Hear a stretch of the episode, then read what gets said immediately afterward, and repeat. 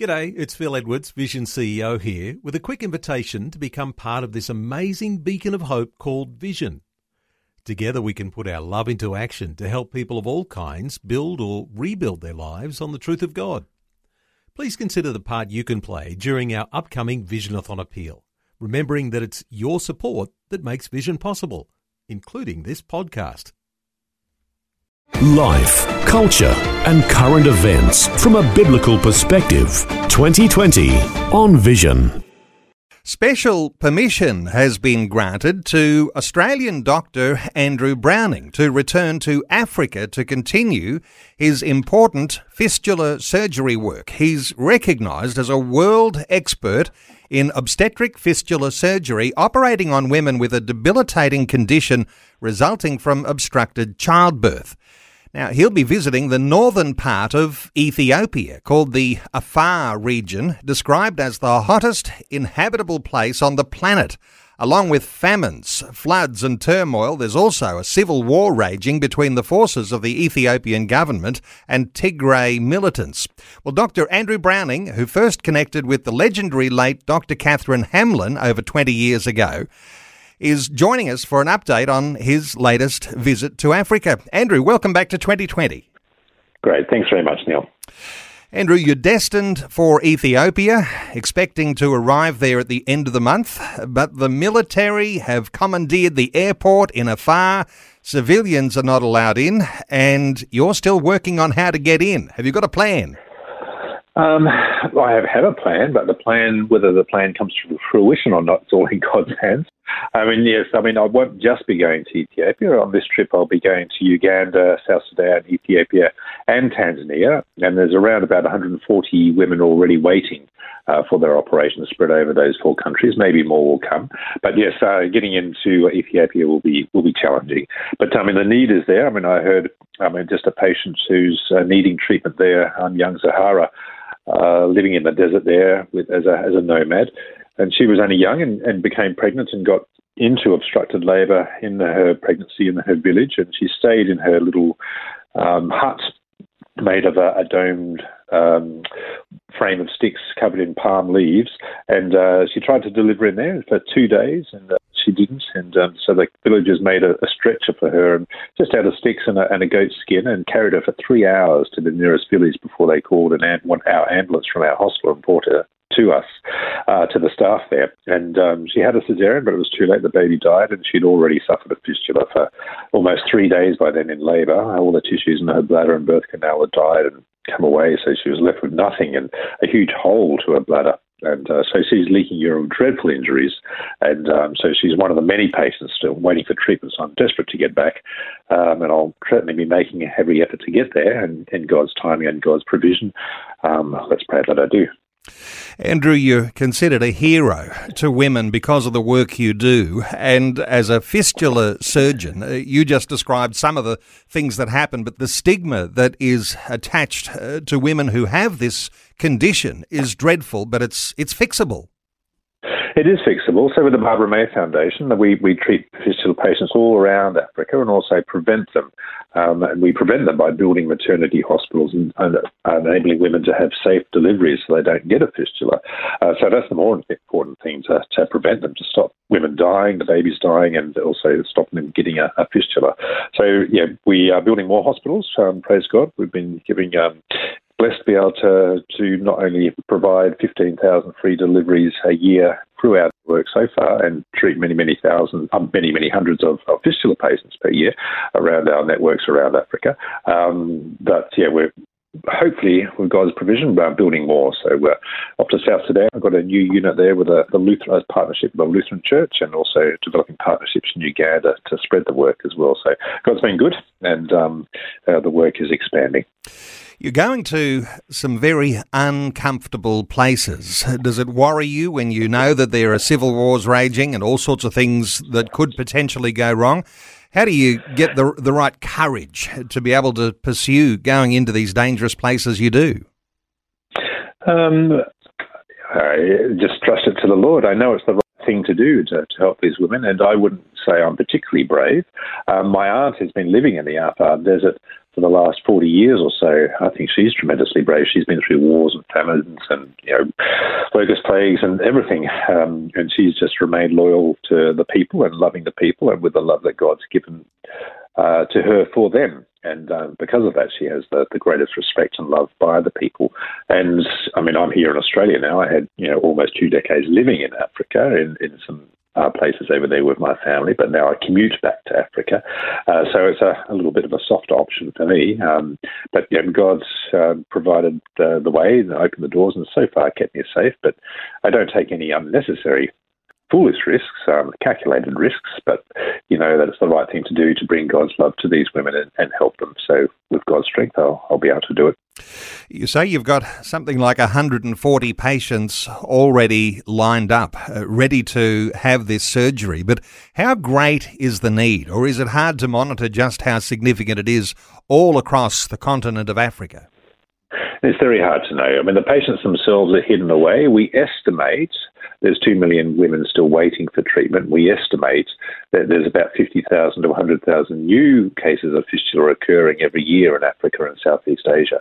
Um, but they're estimates. Estimates. We don't really know for sure. And because they are hidden away in inaccessible places like the nomadic areas of Ethiopia or um, the jungles of Congo and places like that. So, yeah, to get statistics is, is almost impossible. So the, the need is vast, but the, the, the networks of surgeons is growing. There's now over 400 units around the world that are providing fistula surgery and um, collectively treating about 20,000 plus um, patients every every year. So when I first started fistula surgery back in the 1990s, um, it was only about 2,000 patients being treated a year globally. Uh, so it's increased, but there's still a long way to go.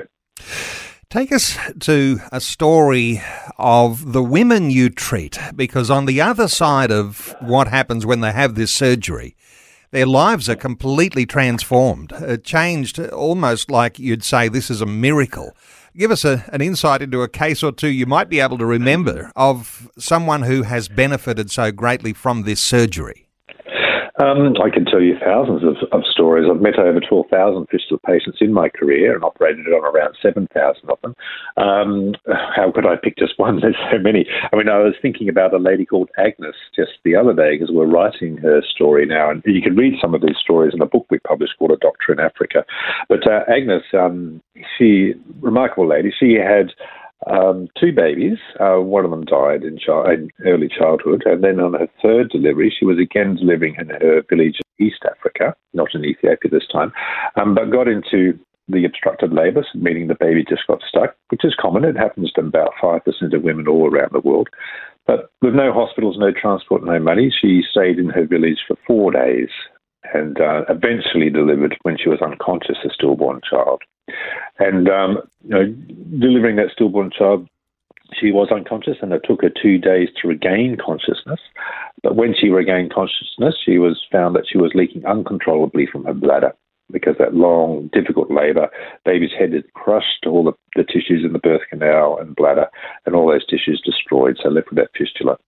Um, the husband left her with the children, and uh, she was abandoned. She did what she did. She made charcoal and tried to sell it, but she was so ashamed. She just lived a very isolated life for, for two years and thought many times about taking her life. And she would often pray that God, please take me. I, I don't want to live like this. It's too too shameful for me.